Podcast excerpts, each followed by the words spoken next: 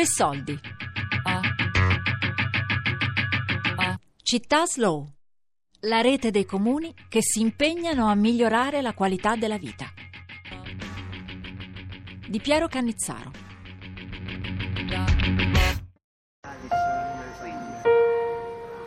Provo ad immaginare un viaggiatore che arriva qui con la bicicletta, col cavallo oppure con altri mezzi. Deve essere lui stesso a scoprire, a trovare un qualcosa quasi che appartiene a lui, è lui che l'ha scoperto, no? è lui che, che decide quale percorso fare.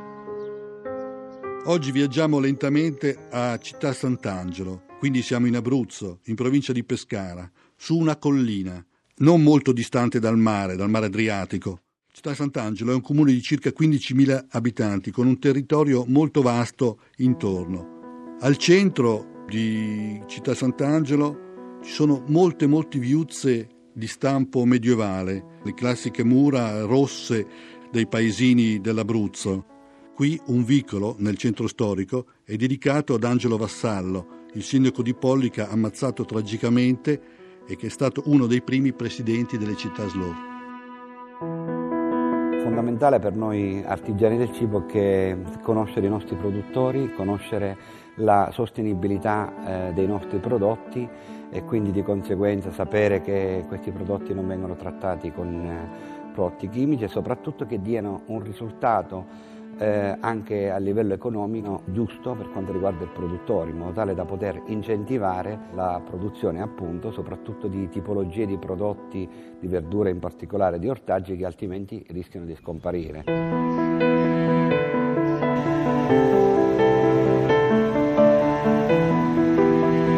La sostenibilità è una delle caratteristiche più importanti in questo momento, perché sapere che quel produttore non è sfruttato, sappiamo che questo produttore tratta la sua terra come cosa sua e con eh, tantissima attenzione pensando che il suo prodotto finale poi servirà a una delle azioni fondamentali che è quello di immettere del cibo nel nostro stomaco, no? quindi è fondamentale. Noi spesso magari ci preoccupiamo di capire qual è la marca de, dell'olio da mettere nella macchina, del motore della macchina, ma non ci preoccupiamo di scegliere un buon olio extravergine per il nostro motore che è il nostro corpo umano. Quindi la sostenibilità e chiaramente anche aiutare queste piccole microeconomie locali è di importanza fondamentale per noi.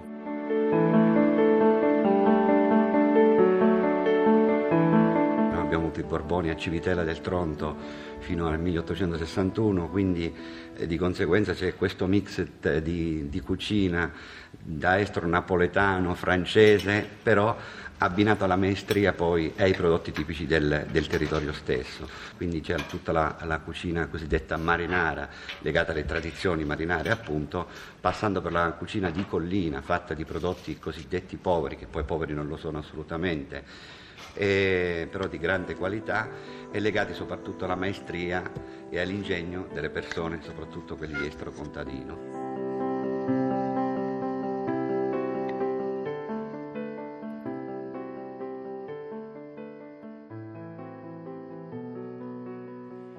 Non bisogna pensare che le città slow siano delle realtà immobili rivolte al passato o di comunità chiuse al contrario, le città slow o la filosofia delle città slow promuovono innovazione e l'uso di, anche di nuove tecnologie orientate a migliorare la qualità dell'ambiente e del tessuto urbano.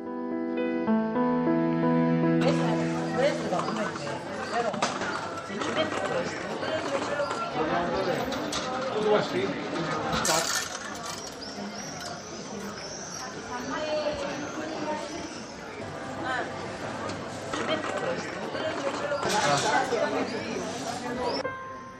fine dell'Ottocento, all'inizio del Novecento, dove l'agricoltura era veramente ricca, se pensiamo chi si occupava del baco da sete, sviluppava una rendita, un valore 4-5 volte rispetto al frumento o altre coltivazioni. Quindi eh, il baco da seta era eh, praticato da tutta la città.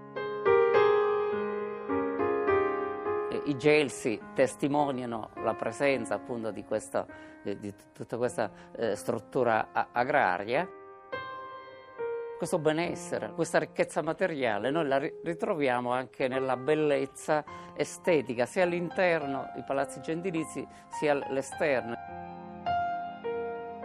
Conosco delle persone che sono venute ad abitare qui perché attratti dalla bellezza, quindi o dalle case antiche o dal paesaggio.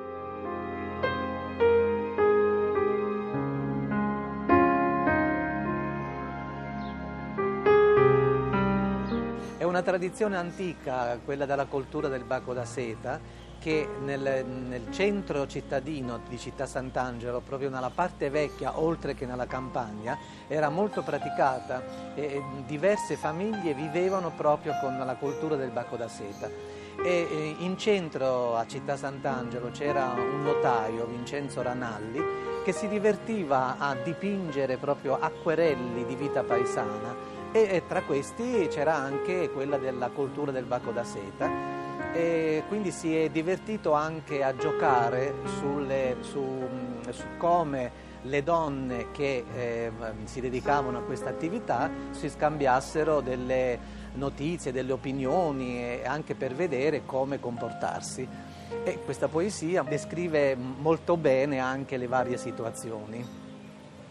Come ti ve con me si finisce il Signor tenan grazie, mi ve buone, si li vedesse per tante mazzucchelle, si stremagne cirte panarone di fronne, che te mattete, montebille, a cuci grusse, cirte ciacillone, e bianche come il latte, tutta arzelle, e come s'arranga a mondali frascone.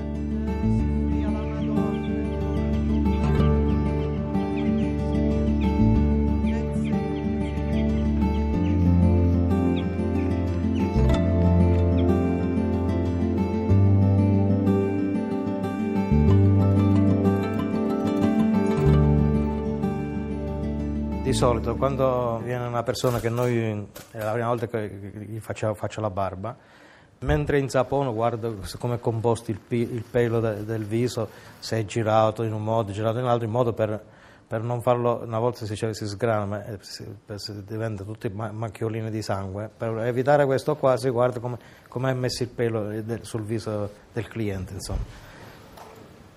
La sedia dove state seduto voi è del 1935 è, il, è lo specchio che avete di fronte, ha oltre 104 anni, è una cosa da, di, di tre generazioni.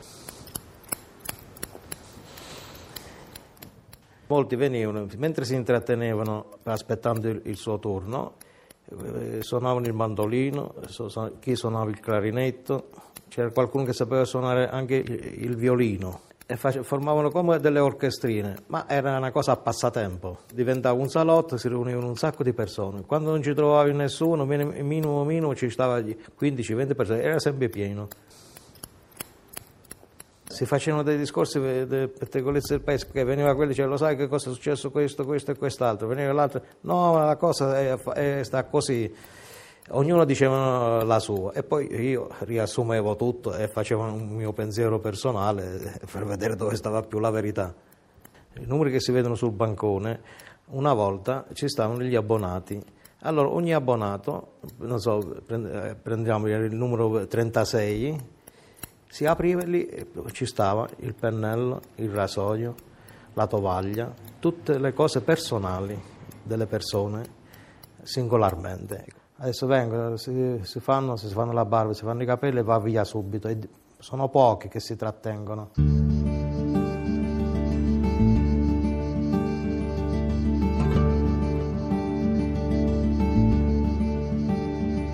Abbiamo piantato un'ottima produzione di vini bianchi e credendo in quella che è una filosofia del discorso sulla biodiversità abbiamo messo i nostri vigneti tra i boschi di acacia e l'oliveto, in quanto la vigna non, ha, non dà ossigeno ma lo assorbe da chi è vicino. Ecco perché abbiamo voluto assolutamente che prendesse ossigeno da piante molto profumate e molto aromatizzate.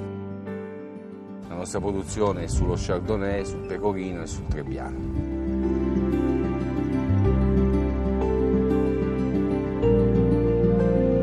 Abbiamo dei terreni bellissimi messi vicino a delle, dei sistemi montuosi, delle catene montuose meravigliose, ricchi d'arte, non peraltro abbiamo delle città bellissime tipo città Sant'Angelo, Atri, Penne e quant'altro, per cui ho voluto fortemente la costituzione di un'associazione che aggregasse queste piccole realtà di nicchia ma che producono eccellenza nei vari settori dove sono presenti, proprio per dire che anche da noi in Abruzzo esistono dei territori che non hanno nulla da invidiare a quelle che sono le grandi realtà ormai consolidatissime del centro centro-nord Italia. Crediamo tantissimo nella, nella, collaborazione di queste aziende perché i numeri che sono in ballo possono diventare numeri interessanti solamente con l'aggregazione. Qui ci troviamo in una zona che sta tra il mare e la montagna. E questa serra, che era di una famiglia di vivaisti, la loro passione delle farfalle li ha portati a creare un habitat tropicale e quindi importano crisalidi tropicali, hanno il posto giusto per farli schiudere queste crisalidi e far volare le farfalle tra il caldo, che qui arriviamo ecco, ai 40-45 gradi normalmente, e l'umidità, l'acqua, la pianta giusta, piena di nettare per loro. È bellissimo venire qui perché le farfalle hanno dei colori strepitosi, cioè neanche le scatole dei colori hanno quei colori. Quindi venire qui e vedere queste farfalle enormi che con la loro leggerezza, pur essendo grandi sono leggere, è bello. Anche i bambini quando vi volano intorno sorridono tutti come per dire hanno visto un alieno, no, è una farfalla coloratissima. Ecco, è questo che stupisce tutti. Molti vivono la farfalla proprio dal punto di vista culturale nella storia e nella mitologia nei racconti. Quindi alcuni, per esempio, vengono qui, specialmente gli adulti, come la fine di, una, di uno studio, di non aver letto un libro, di non aver eh, notato che nella, nella natura no, questo animale che nasce bruco si trasforma in tutt'altra cosa completamente diversa che una farfalla. Ecco, questo mm, meraviglia un po' tutti. L'idea di, di, fare il vino nasce da una passione tramandata dal nonno che diciamo, ho avuto sempre vicino e, e lui è stata proprio una grande persona perché mi ha insegnato questo grande rispetto verso qualsiasi prodotto alimentare. La zona era vocata perché in effetti è, è, un colle che si erge a circa 200 metri, a nemmeno un chilometro dal mare e ha un microclima diciamo veramente tutto suo, è molto particolare perché abbiamo, non abbiamo ristagno d'umidità, c'è sempre brezza di terra e brezza di mare qui è sempre la natura alla fine che gioca il eh, ruolo principale, noi non possiamo né accelerare né diminuire i tempi, è lei che sceglie tutto e, e lo fa come vuole. Un altro insegnamento del nonno è dopo aver diciamo, coltivato un anno un vigneto, il giorno prima di raccogliere eh, viene una grandine e il nonno accetta anche quello, accettava anche quello con serenità perché dice non preoccuparti, la natura non ci ha mai deluso, non ci lascia mai a piedi, è, è tutto in eh, ciclo, eh, la natura fa sempre i suoi giri, c'è bisogno di tutto perché essa vive. E così anche io là magari è successo che dopo un anno di duro lavoro avere qualche intemperia, diciamo siamo andati avanti lo stesso, anche quell'anno lì abbiamo prodotto e magari è stata proprio l'annata migliore perché in cantina abbiamo avuto le fermentazioni più belle, più regolari, più eh, spontanee. Il periodo della fermentazione è il periodo più bello perché lì vai a vedere queste evoluzioni che accadono, questo prodotto che è quasi un succo di frutta, è dolce e cambia proprio totalmente struttura e, e, ti dà delle sensazioni, delle emozioni totalmente diverse di quelle iniziali. E questo lo continua a fare nel tempo, quindi non finisce mai di, di stupirti e di darti emozioni, anche dopo eh, dieci anni stappi una bottiglia che tu hai trasformato dieci anni prima e hai dei sentori, dei profumi, eh, delle caratteristiche che ti, ti gratificano perché magari è quello che volevi Anche nella distribuzione, diciamo, preferisco avere un contatto diretto col mio cliente, proprio per avere la filiera corta, anche perché mi piace eh, sempre sapere con chi ho a che fare, avere un rapporto umano, non solo eh, numerico. La mia cantina è sempre aperta, facciamo cantine aperte tutti i giorni. In una città slow ci si può sentire ospiti e non turisti. Qui abitano diversi stranieri, soprattutto inglesi, che hanno deciso di trasferirsi in questa piccola città, un po' come negli anni passati gli stranieri avevano fatto con la Toscana. Nel viaggio slow di oggi a Città Sant'Angelo, in provincia di Pescara, hanno partecipato Gabriele Marangoni, Mario Penitente, Ettore Mazzocco, Pasquale Verzella, Samantha Lucchetti, Giuseppe Berghella, Giuseppe Pallottini e Fernando Fabiani.